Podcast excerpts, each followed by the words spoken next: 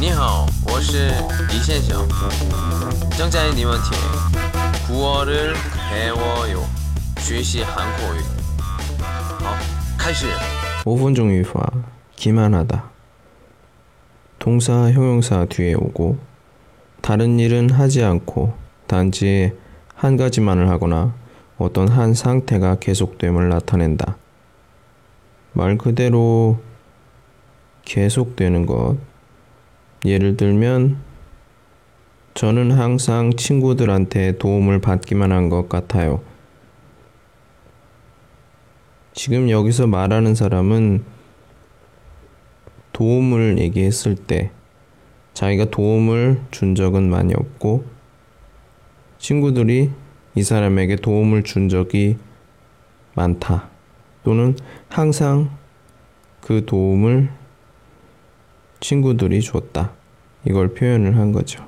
이때 기만하다.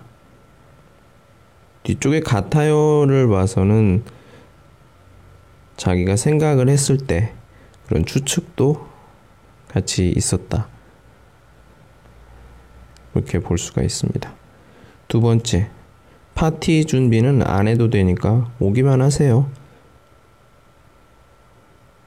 듣는 사람, 듣는 사람에게 이야기를 하는데 파티에 왔으면 좋겠다. 하지만 파티 준비하는 것은 도와주지 않아도 된다. 그냥 오세요. 이럴 때 오기만 하세요. 결혼을 했는데 행복하기는 커녕 힘들기만 해요. 기는 커녕 지친 슈얼러 전에 배웠죠? 힘들기만 해요. 결혼을 했으면 어떤 감정이 있어야겠죠. 그런데 행복하다는 느낌보다는 힘들다. 그런 것들이 계속 될 때 우리가 힘들기만 해요. 이렇게 이야기를 합니다. 동사와 형용사 모두 쓸 수 있고요. 받침이 있고 없고 상관없습니다.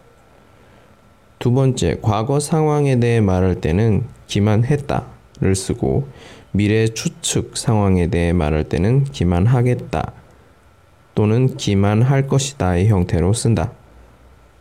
이것은 여러 가지 다른 문법과도 상통하는 말이죠. 아기는 엄마가 없다고 계속 울기만 했다.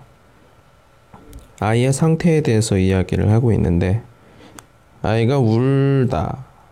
그런데 그 이유가 엄마가 없기 때문이고 계속 울기만 했다는 말은 지금의 상태는 잘 모르겠지만 과거 상황을 봤을 때 계속 울었다.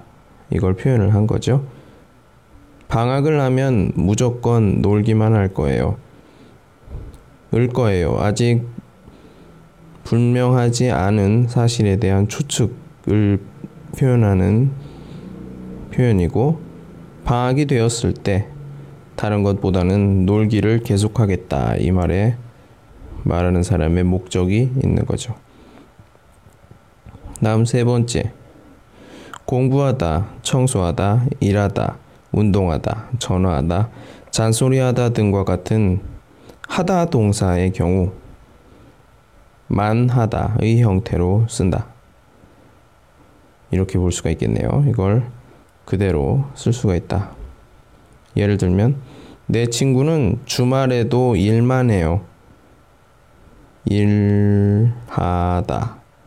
이걸 일만 하다. 일만 해요. 이 말하는 사람의 친구는 주말도 평일과 똑같이 계속 일을 한다는 것을 말하죠. 남편은 소파에 앉아서 잔소리만 해요. 남편의 행동에 대해서 이야기를 하고 있거든요. 소파에 앉아서 잔소리. 계속 잔소리를 한다는 말이죠. 생활에 나오는 대화들. 주말엔 주로 뭐 해요? 아무것도 안 하고 쉬기만 해요. 자, 여기까지. 안녕.